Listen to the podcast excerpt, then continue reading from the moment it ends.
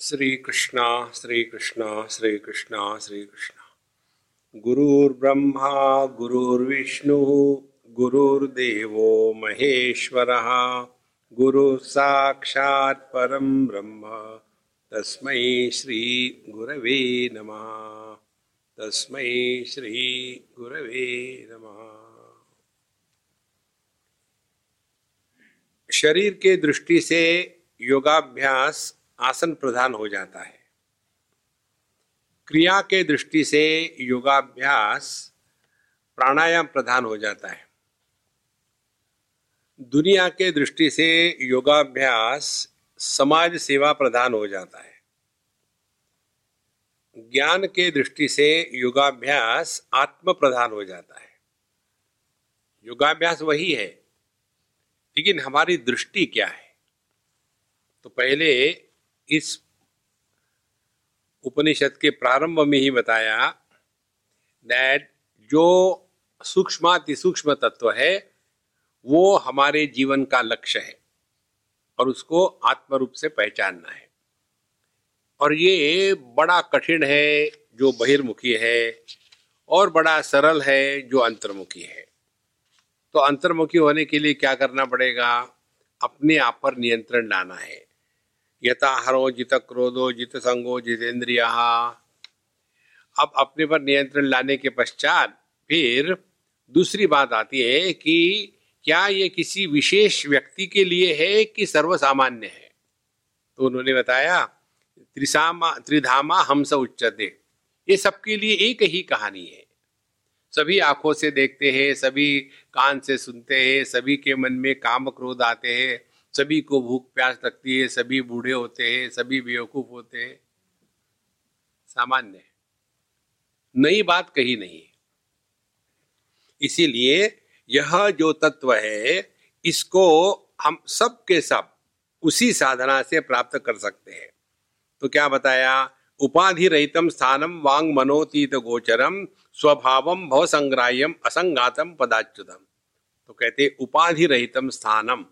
हमको ऐसे स्थान पर पहुँचना है जहाँ किसी उपाधि का प्रभाव नहीं है। हम सभी के सभी उपाधियों में फंसे हैं। समझो किसी को पीएचडी हो गई। पीएचडी करने वाले यूजलेस होते हैं। जो काम नहीं कर सकते, वो पढ़ाते हैं। देखेंगे आप मेडिकल का एजुकेशन होने के बाद जो पब्लिक को फेस नहीं कर सकते, उनकी पल्स और पर्स नहीं पकड़ सकते तो वो कभी भी प्रैक्टिस नहीं कर पाएँगे। भले वो हो जाए, गोल्ड मेडलिस्ट हो, फ़र्स्ट क्लास फ़र्स्ट हो दे आर नॉट फिट फिर वो क्या करते कॉलेज के प्रोफेसर बन जाते यही बात योगाभ्यास की है। जो अपने जीवन में कुछ कर नहीं सकते, वो जा करके आप योगा सिखाएँगे। तो यहाँ बताते हैं, ये उपाधियाँ है, इन उपाधियों का त्याग करना है। तो यह जो उपाधि रहितम स्थानम, और कैसा है? यह मनवाणी बुद्धि चित्त इन सब के परे है तो हमको इसके परे जाना है। इसके पश्चात वह तत्व क्या है? ये हमको बताया। और फिर इसको प्राप्त करने के लिए अब हमको जो साधना है, योग साधना, यह अष्टांग नहीं है, ये पंद्रह अंग है उसमें। इन पंद्रह अंगों में हमने देखा कि यम नियम त्याग मौन देश काल आसन मूलबंध देह साम्य दृक्स्थिति प्राण संयम प्रत्याहार धारणा ध्यान समाधि। ये पंद्रह अंग है। इसको हमने एक एक करके देखा। अब हम आ गए हैं कि आ, काल किसको कहते हैं? कल हमने देखा काल माने जो तत्व जो सभी परिवर्तनों का आधार है लेकिन जिसमें कोई परिवर्तन आता नहीं उस तत्व को काल कहते हैं। उसके पश्चात आसन किसको कहते हैं? जहाँ हम बड़े शांति से, सहजता से तत्व चिंतन में लग सके, वही आसन है। और सिद्धासन किसमें है? यदि हमने अपने आप को मिटा करके प्रभु को प्राप्त कर लिया है और हमारे माध्यम से प्रभु प्रकट हो रहे हैं तो वो है सिद्धि, वो हो गया सिद्धासन। और फिर मूल बंध क्या है? शारीरिक मूल बंध नहीं है। हम जिसमें से निकले हैं, वही हमको वापस जाना है और यही मूल बंध हमको प्रैक्टिस करना है। उसके पश्चात शरीर की जो समता है, यह समता शारीरिक ना होवे, बल्कि समझदारी की होवे। इसके पश्चात जो दृष्टि है, इसको नासाग्रावलोकिनी ना करें, बल्कि पश्चेत ब्रह्ममयम जगत, यह संपूर्ण जगत केवल परमात्मा स्वरूप ही है। और ये कैसा है जहाँ दृष्टो दर्शन दृश्या नाम विरामो यत्र भवेद। जहाँ यह त्रिपुटी है, त्रिपुटी जहाँ शांत हो जाती है, वही अपनी ठीक दृष्टि है। अब देखो कैसे आगे धीरे धीरे धीरे धीरे। जिस ज्ञान में अनात्म भाव का प्राधान्य होता है, वह मानसिक प्रत्यय है। और जिस ज्ञान में अनात्म भाव का आविर्भाव नहीं होता, वो चैतन्य है। अनात्म भाव का प्राधान्य माने क्या? एक एक स्टेप से। हमने आपको भिन्न प्रकार से बताया है। जब हम रूप रंग को महत्व देंगे तो हमने अपनी दृष्टि से अलग चले गए। तो दृश्य दृश्य को देखने वाली दृष्टि और दोनों के संबंध से दर्शन, इन तीनों में इन तीनों को मिलाकर के त्रिपुटी बन गई। यदि हमने दृश्य पदार्थ को महत्व दिया तो हम अपने दृष्टि से दूर चले गए।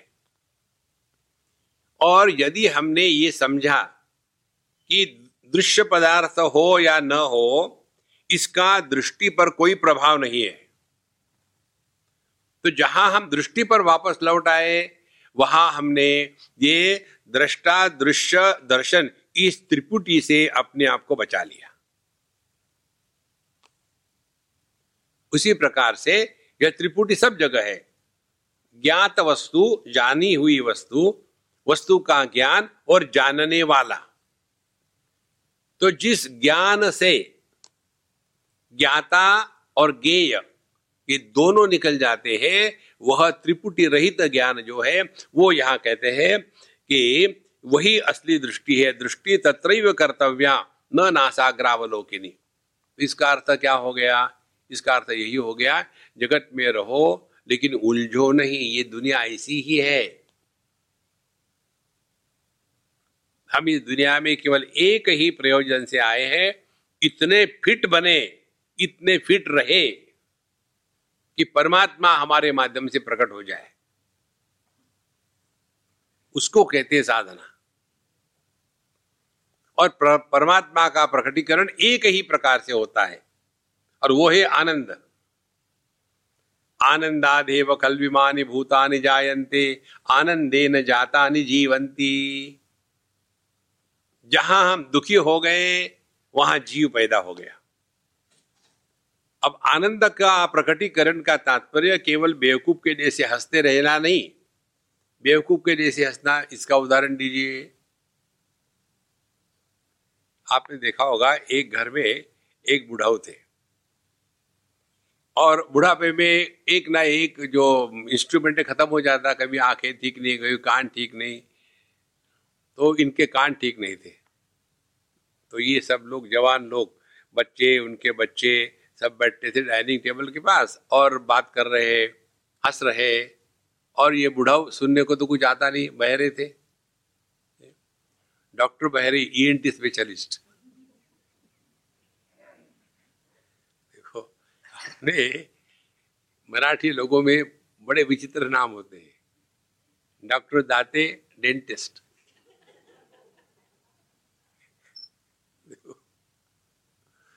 तो उन्होंने भगवान से प्रार्थना करी। हे भगवान, देखो, सब कितने खुश है, मैं एक भी सुन नहीं सकता। मुझे ये श्रवण शक्ति वापस दे दो। भगवान ने कहा, अच्छी बातें दे दूँगा।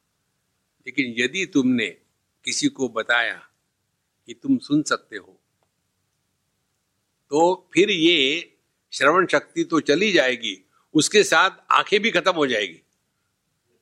है मंजूर? बोले, ठीक है जी, मैं नहीं बताऊँगा इसको। अब सबको यही पता था कि इसको सुन को सुनने को कुछ आता नहीं। देखिए, अब इनको सुनने को आ रहा है।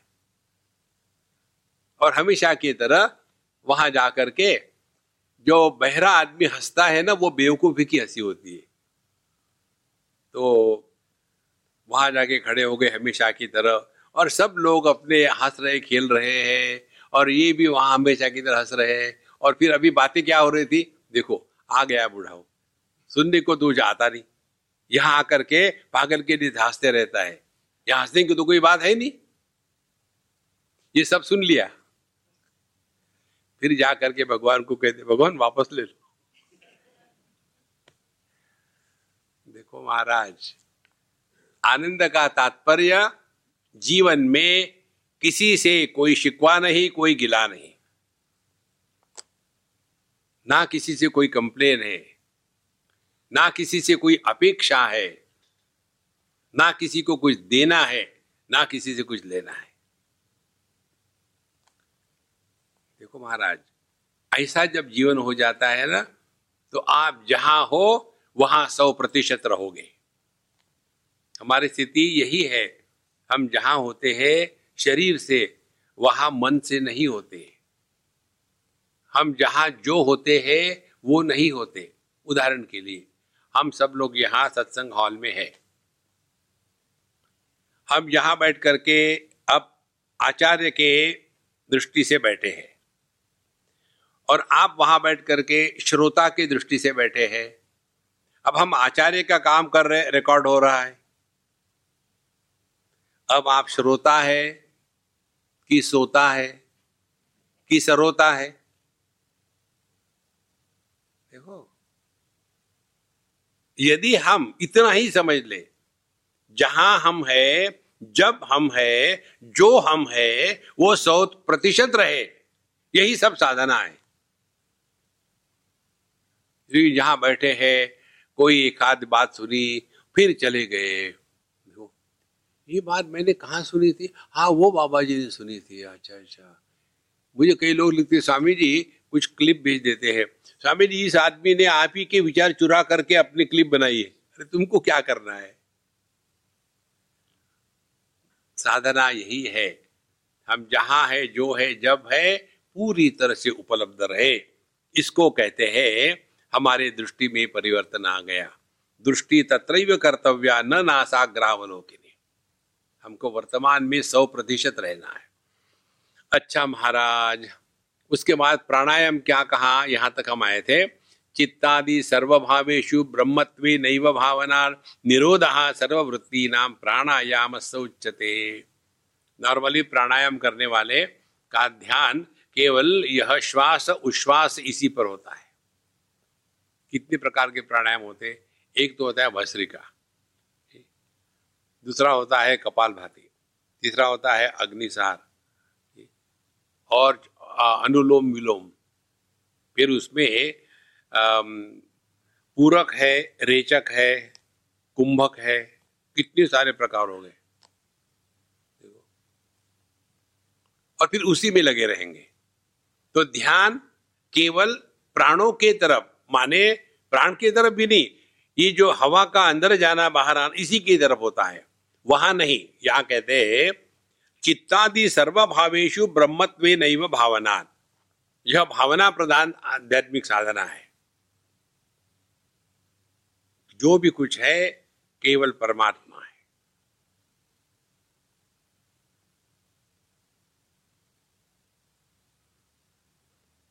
अब इसको कैसा अभ्यास करें?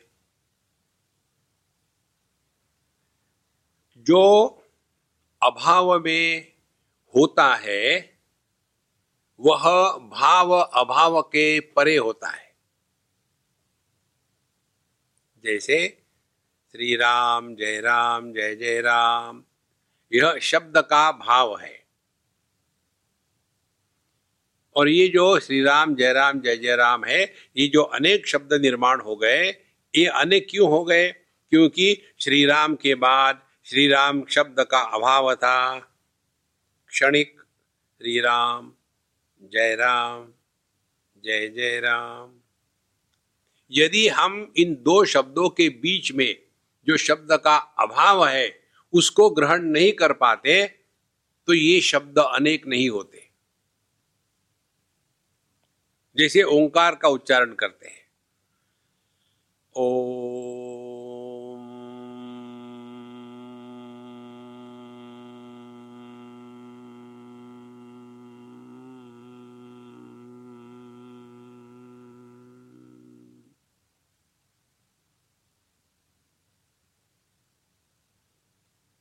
हमने कितनी बार कहा ओंकार? एक ही बार कहा। श्री राम श्री राम श्री राम कितने बार कहा? तीन बार कहा। ये तीन क्यों हो गए? क्योंकि दो श्री रामों के बीच में शब्द का अभाव था। माने हम केवल शब्द को ही श्रवण नहीं करते। हम शब्द और शब्द के अभाव दोनों को श्रवण करते हैं। तो जो शब्द और शब्द का अभाव इन दोनों का प्रकाशक है, इन दोनों के परे है। जागृत को भी हम प्रकाशित करते हैं, स्वप्न को भी हम प्रकाशित करते हैं तो हम कौन है? जागृत और स्वप्न दोनों के परे है। आँखें लाल रंगों को भी प्रकाशित करती है, हरे रंग को प्रकाशित करती है तो आँखें क्या है? दोनों रंगों के परे है देखो इस सूक्ष्मता में जब आप पहुँच जाओ, तब पता चलेगा जो सबका प्रकाशक है, उसी को ब्रह्म कहते हैं। तो क्या भावना हो गई? यहाँ जो मंत्र है, चित्तादि सर्वभावेशु ब्रह्मत्व नैव भावना माने क्या? आप अभाव को विषय बनाओ। तो विषय कौन है? केवल दो ही विषय है। एक है नाम, दूसरा है रूप। तो ये जो नाम है, शब्द है, इसके अभाव को विषय बनाओ। लिसन टू साइलेंस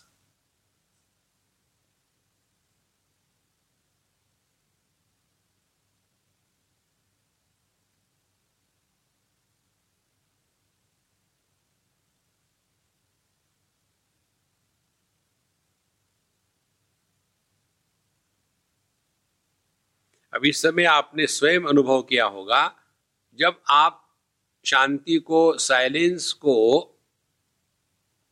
महत्व देते हैं, उस समय आपके जो प्राणों का आवागमन है, अपने आप एकदम शांत हो जाता है।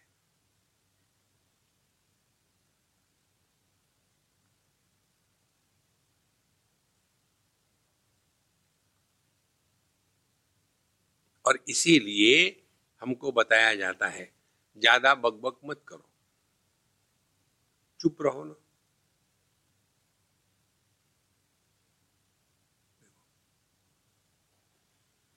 मन ही वाणी के रूप में प्रकट होता है। मन कारणात्मक स्थिति है ज्ञान की,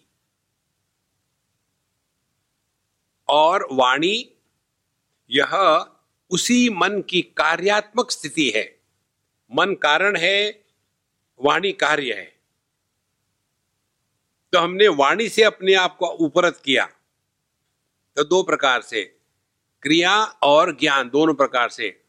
तो ज्ञान से कैसे उपरत करना है? तो आपने शांति को श्रवण करना, ये एक अभ्यास बना लिया। और आप जितना शांति को सुनोगे उतने आपको शब्द स्पष्ट सुनाई देंगे। और ये बात से हम निपट नहीं पाते, फिर क्या करते? गुस्सा करते। चलो, अभी मम्मी ध्यान के लिए बैठी है, कोई गड़बड़ नहीं करना, चुप रहना, ठीक है? आधा घंटा मम्मी मेडिटेशन करेगी। सब घर में कर्फ्यू लग गया। अब ये मम्मी मेडिटेशन कर रही है, बैठी है, और बाथरूम में पानी का एक एक बूंद प्लास्टिक की बकेट पर गिर रहा है। ठकक। ओ गॉड, इन बच्चों को क्या किया जाए? ठकक। कितने बार बताया है मैं जब मेडिटेशन, ठकक। परेशान। एक छोटा पानी का बूंद गिरिया और ये परेशान। ये परेशानी होते होते थोड़े समय के बाद अब पानी का बूंद नहीं गिर रहा है। अरे, पानी गया क्या? मेडिटेशन। देखो, शब्द का भाव और शब्द का अभाव, इन दोनों का प्रभाव जब हम पर नहीं होता, तब हमने कार्य से हट करके कारण में प्रवेश किया है। इसलिए ज़्यादा महत्व मत देना शांति को। घर में चले जाओ, शांति हो तो कोई घर है। घर में कैसे धर्म क्षेत्र कुरुक्षेत्र चल रहा हो तो लगता है घर ज़िंदा है। महाराज, इसीलिए जैसे जैसे आप अभाव को महत्व दोगे वैसे वैसे आप शब्द सृष्टि से हट करके अब मन में प्रवेश किए। अब ध्यान से सुनना। मन में प्रवेश करने के पश्चात फिर ये मन शब्द को निर्माण करेगा। पूरी की पूरी सृष्टि मन से ही निकली है। तो फिर ये मन क्या करेगा? बोलना शुरू करेगा। अभी मेडिटेशन खत्म होने के बाद जा करके मुझे प्याज लाने हैं। प्याज खत्म हो गए। बिना प्याज के कैसे सब्ज़ी बन सकती है? अरे यार, तुम क्यों अपने आप से बोले जा रहे हो? तो दो बातों इकट्ठा कर लो। उसको कहते हैं प्राणायाम, ज्ञान की दृष्टि से। एक तो शांति का श्रवण करें और दूसरा अपने आप से ना बोले।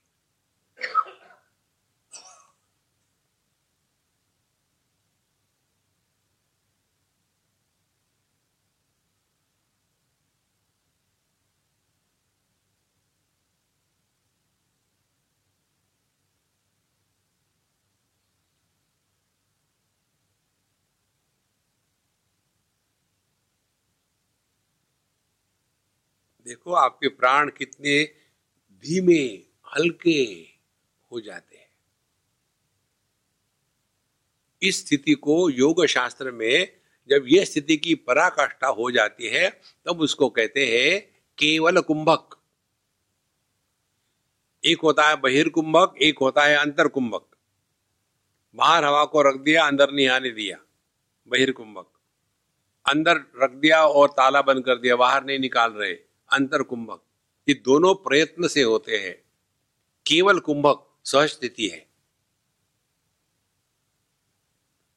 केवल कुंभक की स्थिति आ गई तो मन चैतन्य हो गया।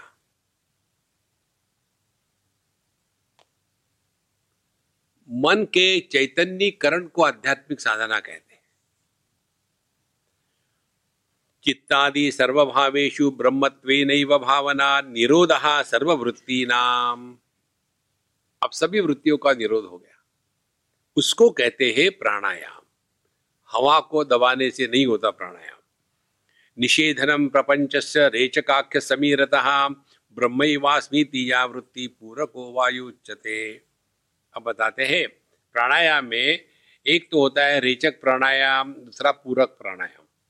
पूरक माने अंदर हवा लेना ब्रीदिंग इन रेचक प्राणायाम माने हवा को बाहर निकालना, माने ब्रीदिंग आउट श्वास विश्वास तो कहते हैं, निषेधनम प्रपंच से रेचकाख्य समीरता. इस संपूर्ण जगत का निषेध करना है. माने बाहर निकाल दिया, अपने ज्ञान से जगत को निकाल दो बाहर. कैसे निकाले? बहुत सिंपल है. रूप रंग से परेशान हो रहे हो, आँखें बंद कर लो। करना कुछ नहीं है। एक बार हम पटैया में थे थाईलैंड में, और वहाँ एक सिनेमा देखने गए। और वहाँ सिनेमा में जो स्क्रीन पर दिखता था, उसके अनुसार कुर्सी भी हिलती थी। जैसे भी उनका मैचिंग होगा। तो एक ऐसा मूवी था जिसमें हम एक ट्रेन में जा रहे हैं और बड़ी ज़ोर से ट्रेन हिल रही खड़ खड़ खड़ खड़ खड़ खड़ वैसे हमारी कुर्सी भी हिल रही थी। और हमारे साथ जो सज्जन बैठे हैं, उनको घबरा, क्या समझ क्या हो रहा है? कुछ नहीं यार, वहाँ हो रहा तुम शांत बैठो। बोले, नहीं, मुझे डर लग रहा है। और उन्होंने मुझे, मेरे हाथ को, कलाई को इतने ज़ोर से दबा कि ब्लड सर्कुलेशन बंद। मुझे निकल जाते हैं बाहर। मुझे डर लग रहा है। क्योंकि फिर उसके बाद वो जो रेलवे थी, सिनेमा में, जाके बहुत गहरी खाई में गिरी और जहाँ वलक्यानो हो रहा था। अब ये घबरा गए। हमने कहा, यार आके बंद करो ना, चुप बैठो ना। देखो तो ये दुनिया से हम परेशान इसीलिए होते हैं कि ये दुनिया हमारे अंदर प्रवेश करती है इन खिड़कियों से। तस्मात तम इंद्रियाणी आदो नियम्य भरतर्षभ। देखो, इसलिए यहाँ जो कहते हैं, पहले निषेधनम प्रपंच से रेचक आख्य समीरता। जगत को जब हम मिथ्या के रूप में स्वीकार करते हैं, ये बहुत बड़ा सिद्धांत है। इसको आप ग्रहण करो ठीक से। जिस वस्तु को हम मिथ्या के रूप में स्वीकार करते हैं, उस वस्तु को लेकर के हमारे मन में इच्छा निर्माण नहीं होती। जिस वस्तु को हम मिथ्या के रूप में स्वीकार करते हैं, उस वस्तु को बदलने का, मिटाने का हम प्रयत्न नहीं करते।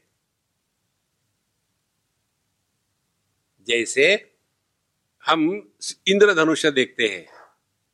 तो इंद्रधनुष को देख करके उसको प्राप्त करने का प्रयत्न नहीं और उसको बदलने का प्रयत्न नहीं। यार, हमेशा ऊपर से गोल, एक हाथ बार नीचे से हो जाए ना समुद्र।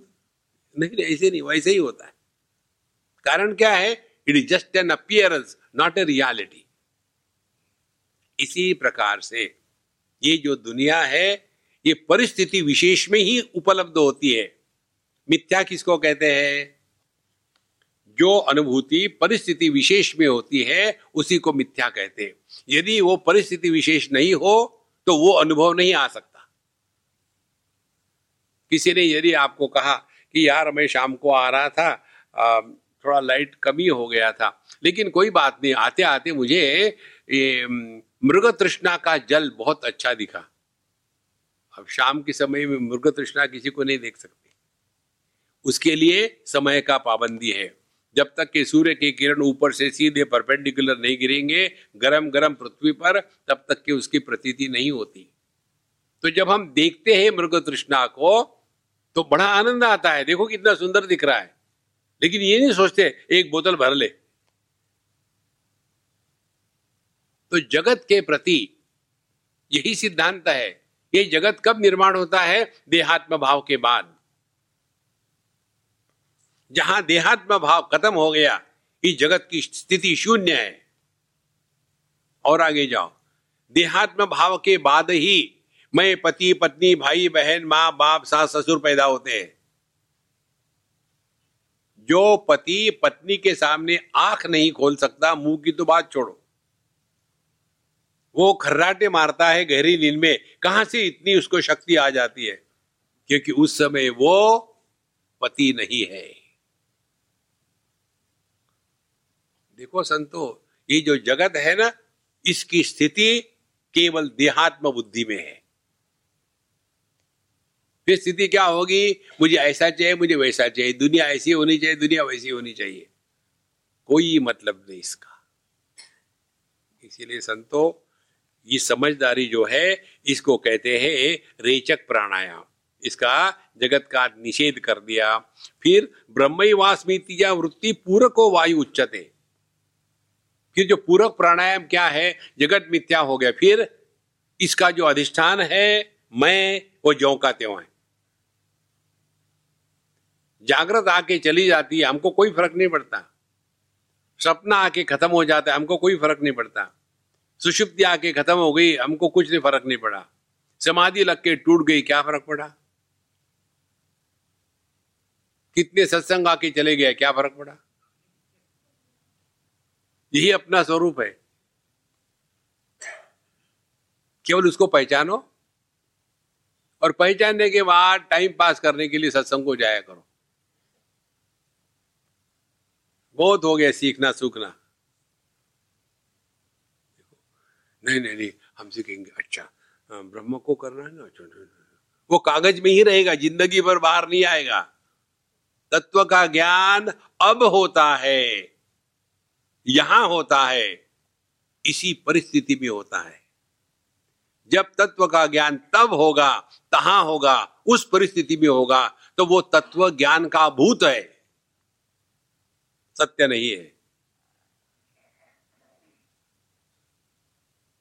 हम हमेशा अब होते हैं, यहाँ होते हैं, ऐसे होते हैं।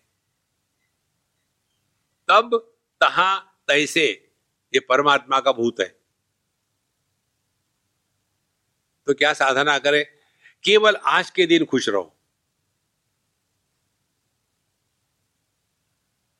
रोज के रोज हम केवल आज ही तो जीते हैं। कोई कल नहीं जीता, कोई परसों नहीं जीता। कोई बीते हुए कल को नहीं जी सकता। कितनी सरल होगी साधना। आज के तारीख में रहो ना। लेकिन वही पुरानी बातें जब हम छोटे थे, छोटे लाल। नारायण तो ब्रह्म ही वास्मीति या वृत्ति पूर्व को वायु उच्चते तो अपने आप को असर्ट करे हम ब्रह्मास्मि।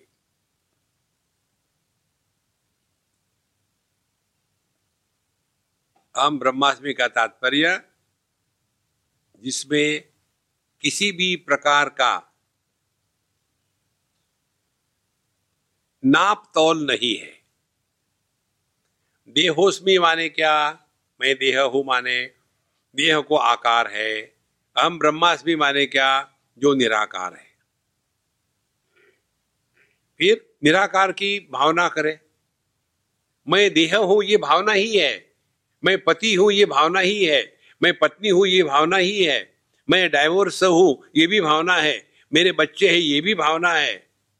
अब हम भावना ही भावना कर रहे हैं ना। एक बार कहीं रोटरी क्लब की बड़ी मीटिंग थी, हमको बुलाया था। उनको पब्लिक को टांगे देनी थी जिसके टांगे टूट गई थी। तो एक बेचारा बिना टांग वाला, उसको तो पीछे टांग दिया। और ये जितने भी रोटरी वाले थे एक टांग को लेकर के फ़ोटो निकाल रहे। टांग का फ़ोटो आदमी का नहीं।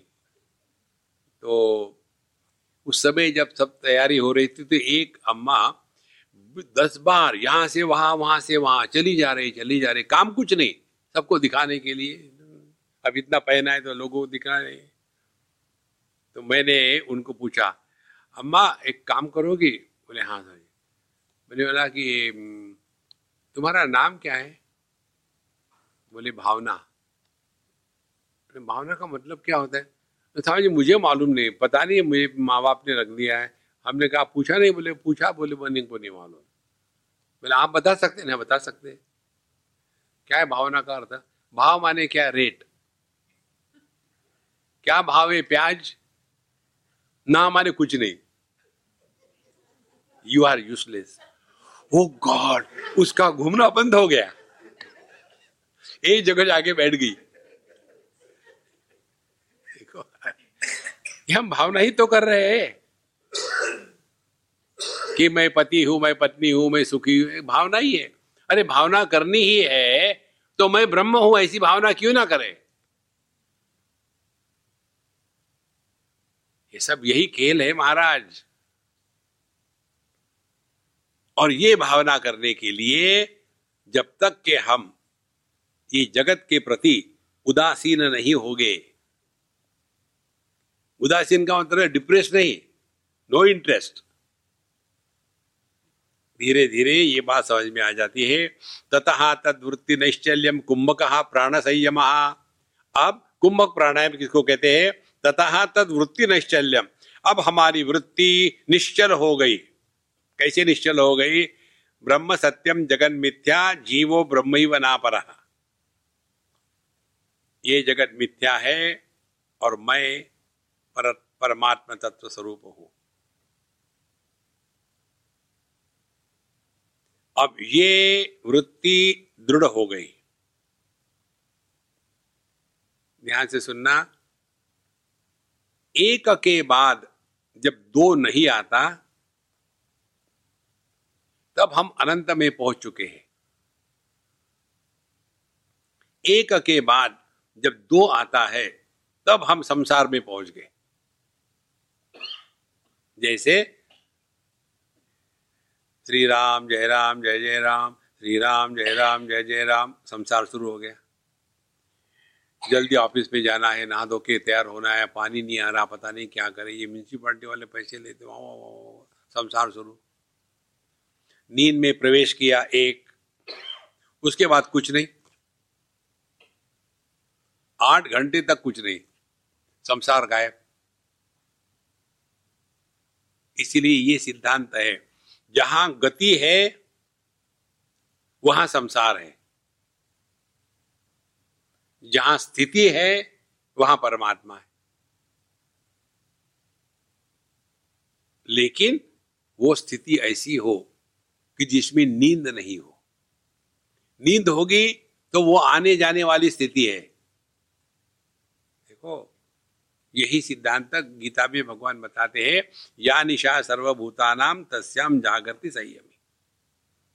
यह जो अखंड तत्व जिसके प्रति अज्ञानी सो रहे हैं, वही यह ज्ञानी पुरुष जग जाता है। और इसीलिए कितनी सारी चीज़ें आके चली गई हम जो कहते हो, केवल इसके तरफ़ सावधानी से ध्यान मात्र देना है। बचपन आके चला गया, जवानी आके चली गई हमें कुछ फ़र्क नहीं है। यही अपना स्वरूप है। यदि इसमें हमारी निष्ठा हो जाती है तो आप सहज रूप से शांत प्रसन्न रहोगे। सहज रूप से शांति प्रसन्नता का तात्पर्य आप सौ प्रतिशत वर्तमान में रहोगे। देखो, सौ प्रतिशत वर्तमान में रहना इसी को कहते हैं निर्विकल्प समाधि। कोई विकल्प नहीं है। इस समय दिन है कि रात है, यहाँ तो रात दिख रही है, बाहर दिन होगा विकल्प। आपको समझ में आया? पता नहीं लगता तो ये समझ में आया, लेकिन पता नहीं महाराज जी, जब हम सुनते हैं ना सत्संग में तो बड़ा आसान लगता है। जहाँ बाहर गए, जूते पहने, सब गड़बड़ी हो जाती है। क्या कारण है? जूते। पहनो मत। अपने, दूसरे के पहन के चले जाओ। देखो महाराज कितने विकल्प है। अब इसके बारे में, मैं हूँ या मैं नहीं हूँ, इस मैं के बारे में कोई विकल्प नहीं। अभी जागृत अवस्था है कि सपना है, विकल्प। समझ में आया, नहीं समझ में आया विकल्प? अच्छा है, बुरा है विकल्प? विकल्प माने ऑप्शन अपने होने में कोई भी विकल्प नहीं है। देखो, इस स्थिति में रह करके इस जगत में नाटक करना इसी को अध्यात्म कहते हैं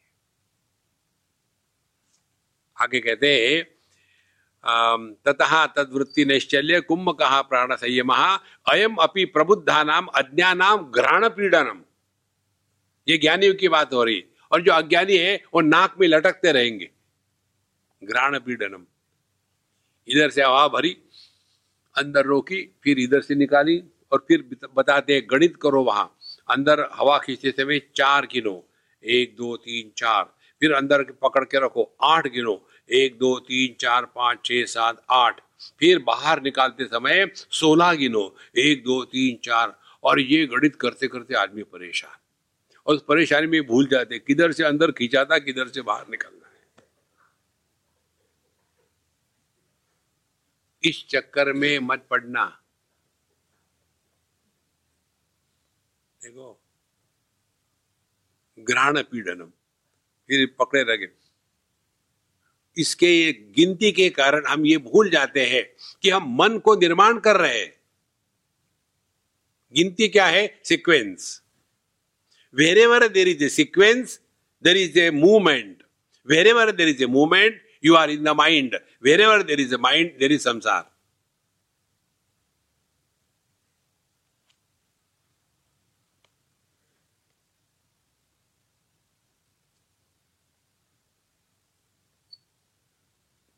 हवा आ रही, जा रही अपने को क्या करना है? जो के त्यों रहो। इसीलिए कहते अयम अपि प्रबुद्धा नाम अज्ञा नाम ग्रहण पीड़नम विशेषेशु आत्मता दृष्टवा मनसचित्तरंजनम प्रत्याहार विज्ञेयो अभ्यसनीयो मुमुर्मु जब हम किसी विषयों का दर्शन करते हैं तो हमारा मन जो है, इन विषयों में रस लेने लग जाता है। कैसे रस लेता है? शब्द का ग्रहण हो रहा है। लेकिन शब्द में विशेषता हमने निर्माण कर दी। ये मेघमल्लाहर राग है, ये शिवरंजनी राग है। जहाँ राग में फंसे, द्वेष शुरू हो गए। शब्द तो शब्द है ना। लेकिन जहाँ शब्दों में विशेषता ले आए, वहाँ संसार निर्माण हो गया। और इसीलिए कहते हैं, विशेषु आत्मताम दृष्टवा, और फिर हम उसके साथ इतने एक हो जाते हैं। और ये गाने वाले हमेशा करते, सुनने वाले ज़्यादा, कि क्या बात है। पता नहीं।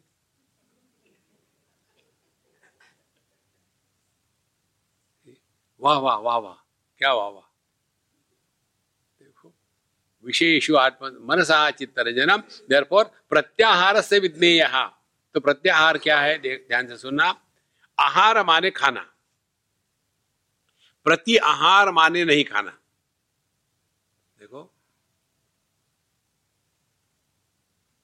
हार और प्रहार। प्रत्याहार, इसी प्रकार का शब्द है। तो जब हमने विषयों से इंद्रियों को खाना बंद कर दिया तो क्या वहाँ गूँगे होके बैठे? नहीं नहीं नहीं, सुनो। शब्द को श्रवण करें। लेकिन केवल शब्द मात्र को, शब्द तन मात्र का श्रवण करें। उसकी विशेषता है, विशेषता का त्याग कर दिया। देखो संतो, निर्विशेष अनुभूति को परमात्मा कहते हैं। किसी भी अनुभव में विशेषता जुड़ गई तो संसार प्रारंभ हो गया। ठंडक का अनुभव गर्मी का अनुभव भीड़ भड़के का अनुभव अच्छे खाने का अनुभव किसी ने हमको मान अपमान किया उसका अनुभव हम्म, ये सब विशेष अनुभव है। जो निर्विशेष अनुभूति है वही असली आनंद है। और इसीलिए अपने जीवन से विशेषता का त्याग कर देना है। लेकिन हो क्या जाता है हमारे लिए अध्यात्म माने विशेषता का निर्माण करना। क्या हम क्या कम बोझे में है विशे, विशेषताओं के? मैं पुरुष मैं स्त्री मैं बंगाली मैं गुजराती मैं पुनेरी मैं लंबा मैं चौड़ा मेरी फिगर ठीक है मैं वेजिटेरियन हूँ मैं वेगन हूँ देखो एक हमारे मित्र हमको अमेरिका में मिले। बोले स्वामी जी मैं अभी दो महीने इंडिया गया था। बड़ा अच्छा लगा इंडिया मुझे। लेकिन एक बात बड़ी विचित्र लगी। क्या? मैंने वहाँ एक भी इंडियन को नहीं देखा। क्यों नहीं देखा? बोले, गुजराती देखे, मराठी देखे, तमिल देखे, बंगाली देखे, इंडियन कोई नहीं देखा। देखो, उसी प्रकार से हम आदमी को नहीं देखते ब्राह्मण क्षत्रिय, वैश्य शूद्र। और शूद्र भी शूद्रों को देखेंगे क्या? हाँ मैं ये काश का, मैं वो काश का, हमारी काश उनके काश से ऊपर में। ये ब्राह्मण लोग ये है, ये देशस्थ, ये कोकणस्थ, फिर उसमें भी शुरू हो जाता है। जब बिजली एकदम आ गई अंधकार में तो दोनों बैठे थे अंधकार में, कोकणस्थ और देशस्थ। बड़ा अंधकार।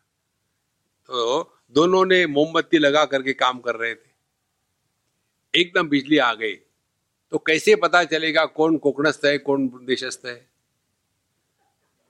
देखो, जब बिजली आ गई तो जो चिल्लाएगा, आ गई, वो देशस्थ है। और जैसे बिजली आ गई तो पहले मोमबत्ती बुझाएगा, वो कोकणस्थ कितने भेद हो गए। महाराज। विशेषता में हम इतने फंसे हैं। ये विशेषताओं का त्याग करके निर्विशेष सत्ता जो है, वो अपना स्वरूप है। ये तो छोड़ दिए और इसी में फंस गए। ये केवल संसार में नहीं, आश्रमों में भी यही है, संप्रदाय में भी यही है। एक बार हम पंडरपुर जा रहे थे। रास्ते में कहीं बहुत गर्मी थी, एक खेत था, वहाँ पानी दिखा हमको, एक कुएँ से निकल रहा था। तो हमने अपनी कार रोकी और वहाँ गए तो एक अम्मा आई। तो हमने कहा कि यहाँ कोई पुरुष है क्या? बोले हाँ है। हमने कहा मुझसे बात कर सकते करो। हम गए, सज्जन से बात करी। बोले, आइए आइए, बैठिए, इतना गर्मी का समय है रोटी खा के जाओ। हमने, बहुत बढ़िया। फिर उन्होंने वो लोकल भाकरी बनाई और गुड़ दिया, दूध दिया, हमने खा लिया। हमने कहा, हम लोग जा रहे पंडरपुर गाड़ी में जगह है, चलो आप भी। बोले, हम पंडरपुर नहीं आते, हम तो दत्ता संप्रदाय के देखो, दोनों उधर में पांडुरंग, इधर दत्ता भगवान। परेशान हो रहे यार, ये कहा है? अपनी विशेषताओं को त्याग दो। विशेषता का त्याग कर दो तो आपको बोलने के लिए कुछ है ही नहीं। इसको कहते हैं प्रत्याहार। तो विशेषो आत्मदाम दृष्टवा मनसा चित्तरंजनम प्रत्याहार सविज्ञेयो अभ्यसने फिर यत्र यत्र मनो याति ब्रह्मण तत्र दर्शना मनसो धारणम चैव धारणा सा परामता। जहाँ जहाँ हमारा मन गया है, वहाँ परमात्मा की भावना करना। यह जो मन को हर जगह में परमात्मा में ही लगाने की जो प्रक्रिया है, उसको धारणा कहते हैं। देखो, धारणा हमेशा स्थान प्रधान होती है। ध्यान वस्तु प्रधान होता है और समाधि काल प्रधान होती है। तो पहले अपने मन को नियंत्रित करना है। हम लोग कहते तो है कि हमारा मन डिस्टर्ब है तो क्या हम उसको कंट्रोल करें? तो पहले डिस्टर्ब मन का डेफिनेशन तो बताओ। डिस्टर्ब मन माने क्या? तब पता चलेगा, डिस्टर्ब मन माने हमारा मन देश में, काल में और वस्तुओं में भटक रहा है। तो मन का नियंत्रण करना माने क्या? मन को देश में नहीं भटकने देना, काल में नहीं भटकने देना, वस्तु में भटकने नहीं देना। तो फिर उसके लिए बताते हैं, मन को एक स्थान पर बाँध के रखो। तो सबसे बढ़िया स्थान क्या है? सबके लिए आसान। अपना आध्यात्मिक हृदय, जिसको अंग्रेज़ लोग स्टर्नम कहते हैं, ये इसलिए जो भी आदमी बताना हो, मैं बता रहा हूँ तो उंगली कहाँ जाती है? यहाँ जाती है। कोई ऐसे नहीं कहता कि मैं बता रहा हूँ। हम सबको पता है, मैं यहाँ है। तो यहाँ अपने मन को ले आना यह सहज साधना है। नहीं तो फिर मन को यहाँ नाक के सामने लगाना, ऊपर लगाना करना चक्कर में मत पड़ना। सरल बैठना, मन को यहाँ ले आए और यहाँ से उसको हिलने मत देना, रुको भाई वहाँ, कहीं मत जाना। फिर ये हो गया धारणा का अभ्यास। वन थर्ड मन कंट्रोल हो गया। फिर दूसरी बात, उस मन को एक विषय देना। हज़ार विषय नहीं। मन के दो विषय है। एक है नाम, दूसरा है रूप। तो समझो आपने एक रूप को पकड़ लिया, भगवान श्री कृष्ण को अपने हृदय में रख दिया।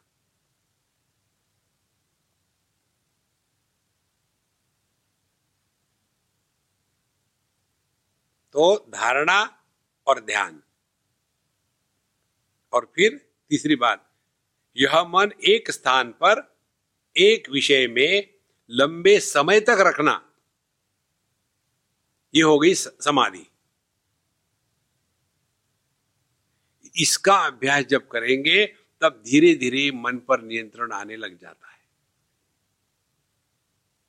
हम लोग नॉर्मली कंप्लेन ही करते हैं माम जी मेरा मन बड़ा डिस्टर्ब है, मैं क्या करूँ? मैं क्या करूँ? जब तुम्हारा मन तुम्हारी बात नहीं मानता, मैं क्या कर सकता हूँ? तुम्हारे बच्चे तुम्हारी बात नहीं मानते, मुझे क्या बताते हो? स्वामी जी, मेरे पत्नी को समझाओ, मेरी बात मानती नहीं। उन्हें वो समझती तो तुम्हारी पत्नी होती क्या? ना समझ है, इसीलिए तुमसे शादी करी। समझदार होती तो कोई तुमसे शादी नहीं करता। जितनी पत्नियाँ होती है, वो सब ना समझ होती है।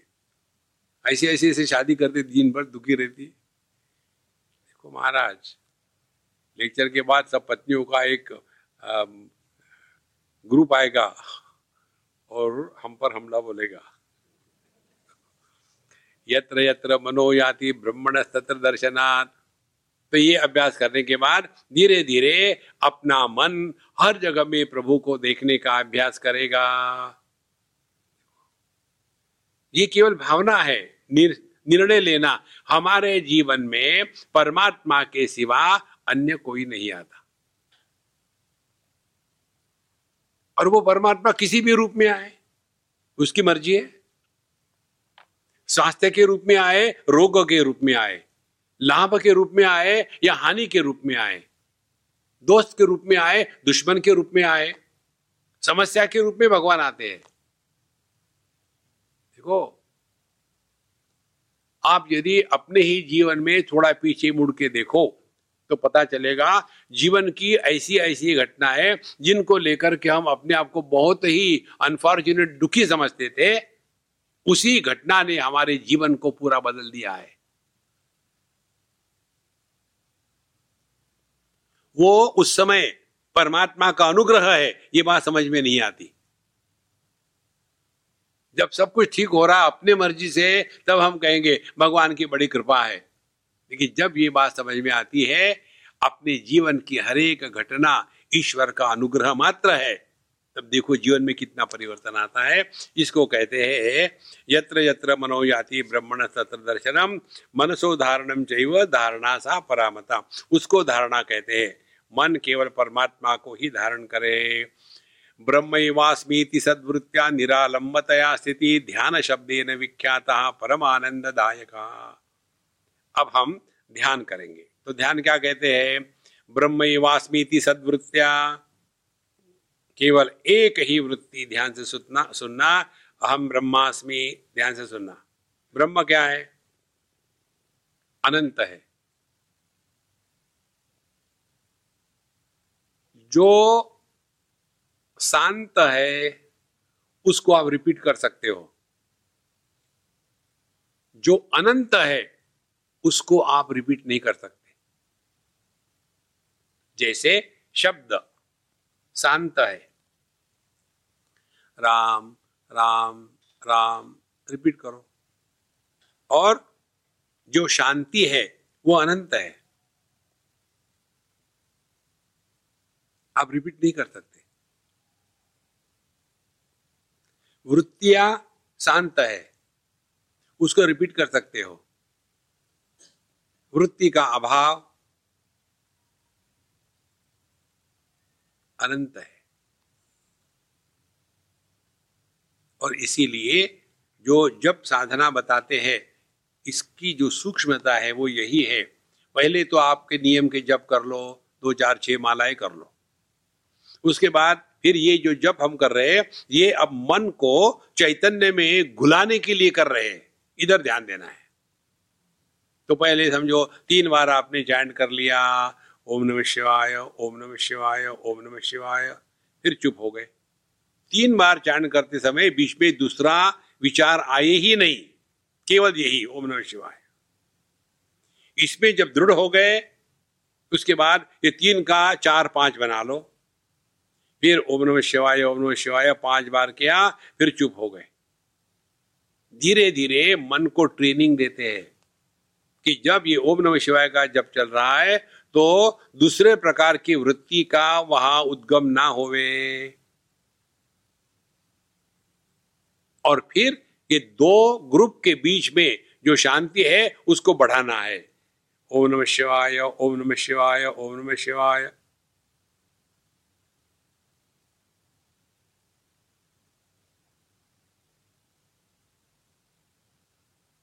फिर जब लगता है कि विचार आने वाले हैं, फिर ओम नमः शिवाय, ओम नमः शिवाय, ओम नमः शिवाय।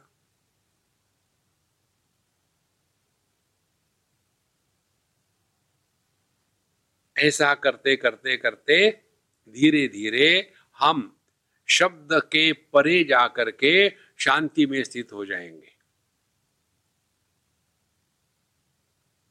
लेकिन वही नहीं रहना हमको, उसके परे जाना है। जो शांति को ज़्यादा महत्व देते हैं, वो शब्द का तिरस्कार करते हैं। हमको किसी का तिरस्कार नहीं करना। तत्व किसी का भी विरोधी नहीं है। देखो, मन शब्द को भी ग्रहण करता है, शब्द के अभाव को भी ग्रहण करता है। आँखें लाल रंगों को भी ग्रहण करती है, हरे रंग को भी ग्रहण करती है। किसी का विरोधी नहीं है।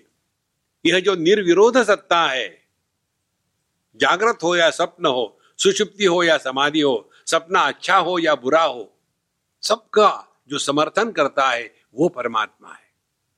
यह जो निर्विशेष सत्ता है, ये अपना स्वरूप है महाराज। इसको कहते हैं, इधर हमको ध्यान देना है।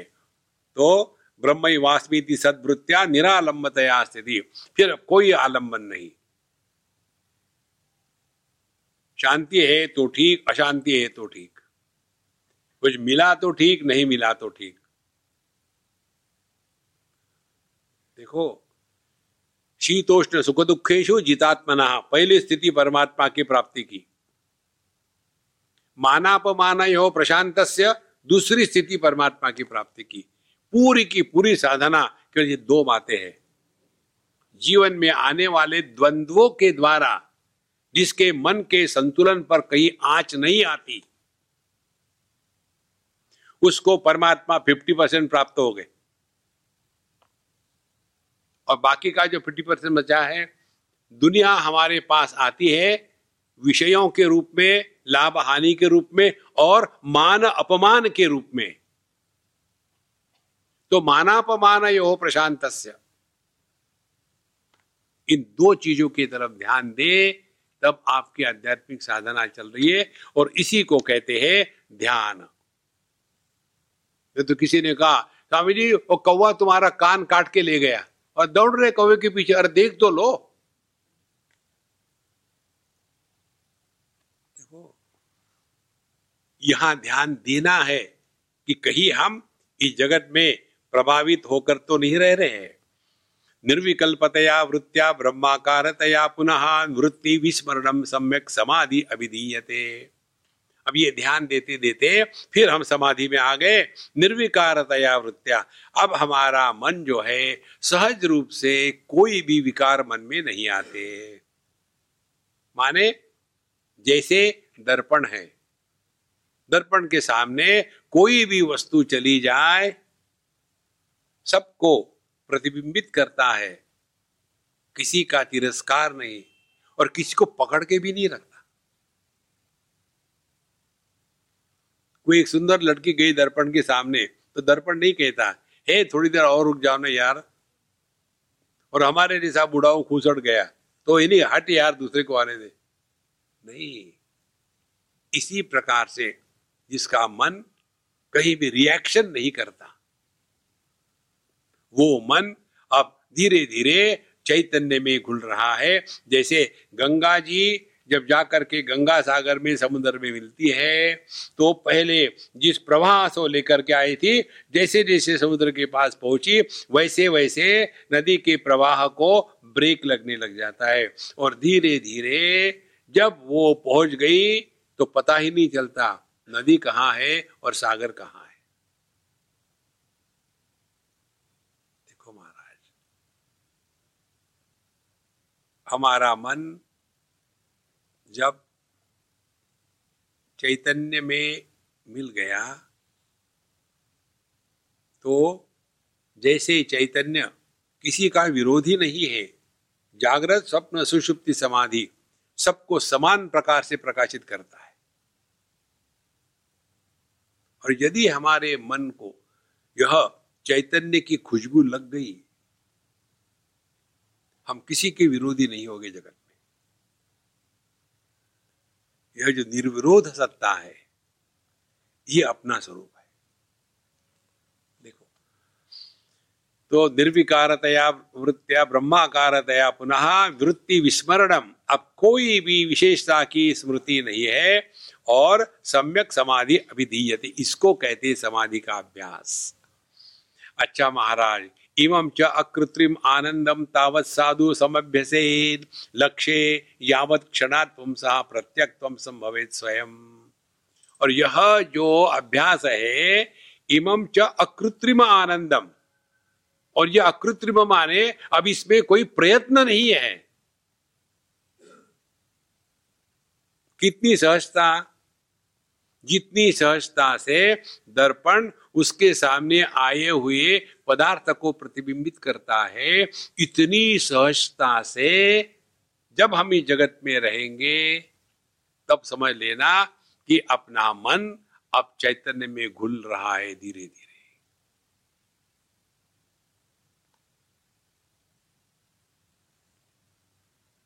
मन पर संस्कार निर्माण नहीं होंगे।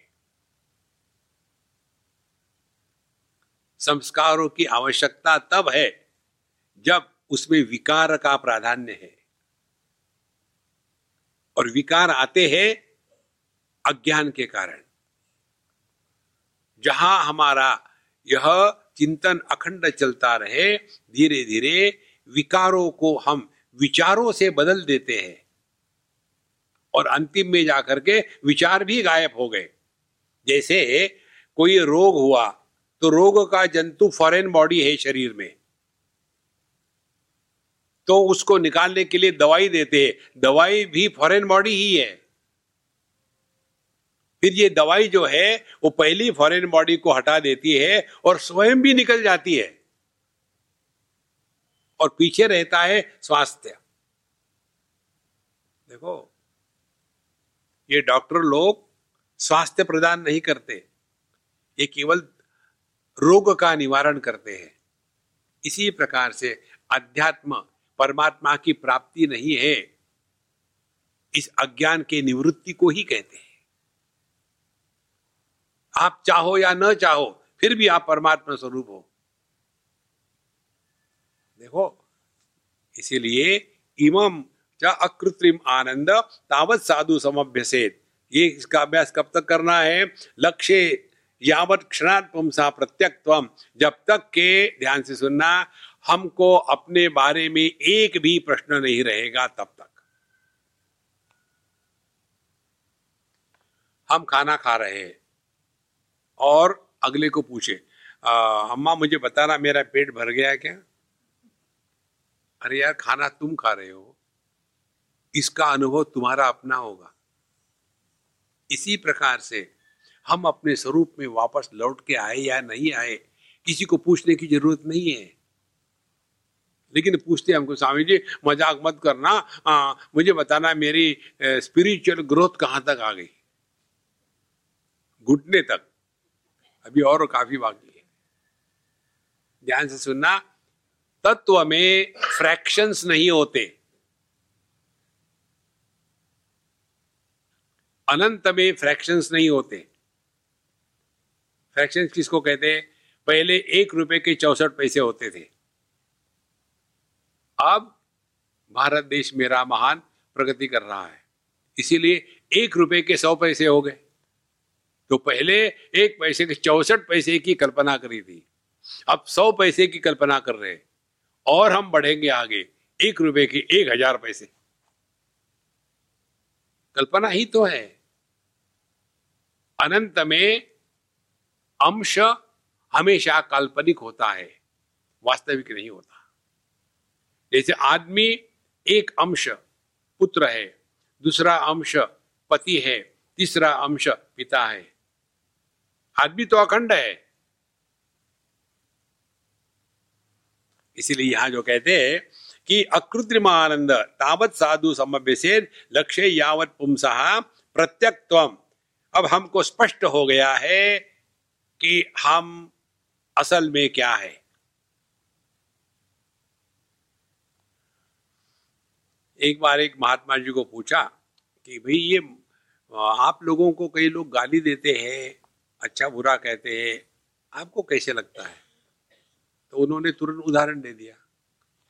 बोले, कोई बच्चा सो रहा हो और नींद में वो बकबक कर रहा हो।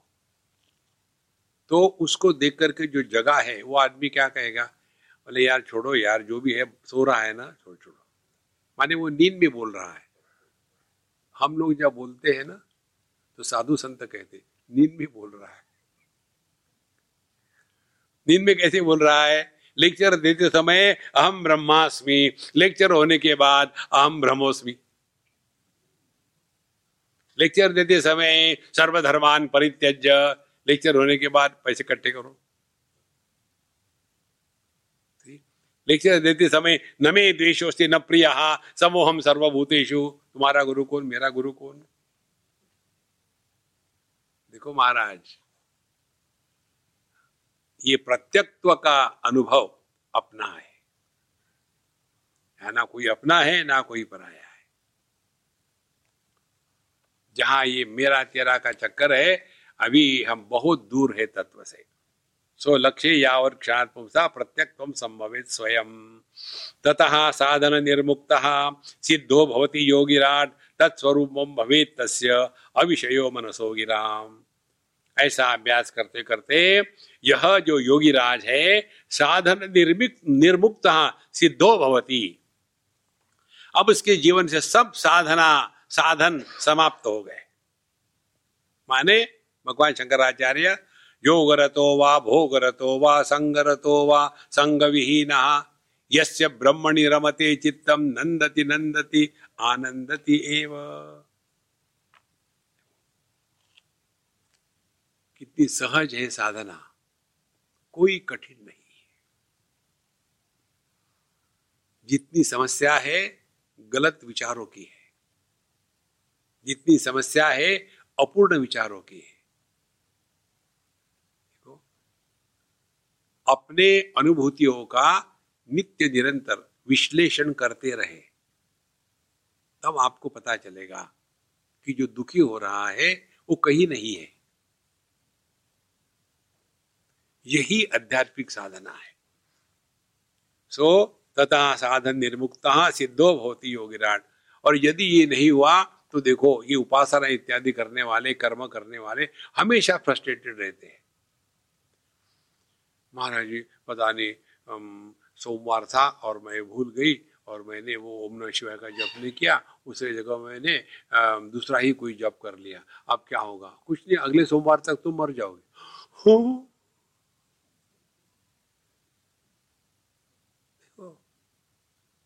डर डर के साधना नहीं होती। समझदारी से होती है।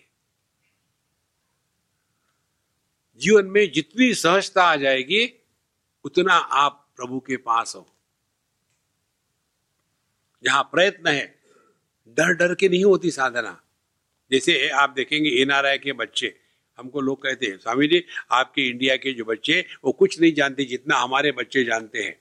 क्योंकि हम हर बार संडे क्लास होती है, वहाँ बच्चों को पढ़ाते हैं, ये उपनिषद क्या है, गीता क्या है भगवत गीता क्या है, सब कुछ पढ़ाती है। इंडिया के बच्चों को क्या आता है?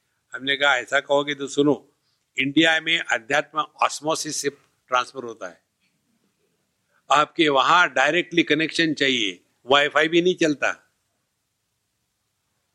देखो महाराज, और आप यहाँ बच्चों को इतना अध्यात्म लगाते हो, भगवान के प्रति प्रेम है इसलिए? हाँ हाँ डर है कि ये बच्चा किसी मड्डम के साथ भाग जाएगा और फिर भी भाग जाता है। जब यहाँ थे पूरी ज़िंदगी में, कभी गए थे मंदिर में?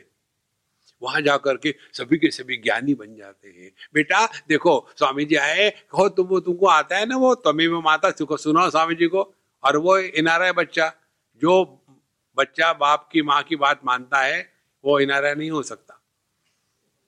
तो इनारा बच्चा कहता मैंने कहो बेटा तो माता कहो तो पिताचा कहो ना। और यही पूरा कह देती है। फिर कहती है, स्वामी जी, देखो कितना अच्छा कहा। किसने? अध्यात्म है या अध्यात्म के कार्टून है? देखो संतो, इसीलिए तथा साधन निर्मुक्त। साधना करे, लेकिन साधना में बंधे ना रहे। नियम होने चाहिए। लेकिन इतने नियम नहीं हो कि नियमों के कारण हम परेशान हैं। एक बार हम किसी के यहाँ गए थे तो मारवाड़ी फैमिली उन्होंने पूछा, स्वामी जी, आप बाहर खाते हैं क्या? हाँ खाते हैं। लेकिन महात्मा लोग तो बाहर नहीं खाते, हमने कहा, नहीं खाते।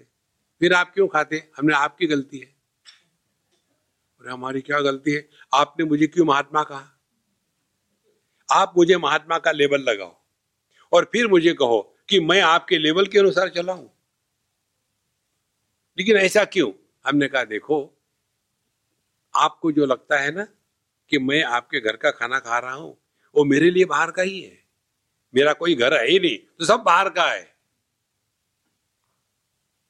इसी चक्कर में फंसे हैं। आप प्याज खाते, लहसुन खाते, घास खाते, अरे राम राम राम। पूरा ज़िंदगी खाने में ही गई। ये सात्विक खाना है कि राजसिक है? ये सर खाते हैं, वो सबसे भयानक खाना है। इट्स ए नॉन वेजिटेरियन महाराज, इसीलिए ये जो प्रश्न पूछने वाले हैं ना, मैं भागता हूँ उनसे दूर। ततः साधन निर्मुक्ता सिद्धो भवती योगिरा तत्स्वरूपम भवे तस्य। फिर वही अपने स्वरूप में निष्ठावान हो गया, अविषयो मनसो गिराम। और ये क्या अनुभव है, ये शब्दों के द्वारा नहीं बताया जा सकता। रामदास स्वामी कहते हैं शहाना जाने शहाण्याची लक्षणे इसीलिए साधु संतों का कभी इवेल्युएशन नहीं करना है। साधु संतों के पास जाओ तो एक ही सिद्धांत, केवल आदर रिस्पेक्ट जिसके प्रति हमारे मन में रिस्पेक्ट नहीं होती, उससे हम कुछ नहीं सीख सकते। परीक्षा लेने के लिए जाओ तो वो तो फेल हो या पास हो, आपका सत्यानाश ज़रूर हो जाएगा। फिर समाधो क्रियमाणे तो विज्ञानी आती वही बलाद अनुसंधान राहित्यम आलस्यम भोगलालसम। अब इसके पश्चात यहाँ ये समाधि का अभ्यास करते करते आदमी कहाँ फंस जाता है, ये अंतिम विषय है इस अध्याय का। इसको हम कल सुबह के अंतिम सत्संग में पूरा करने का प्रयत्न करेंगे।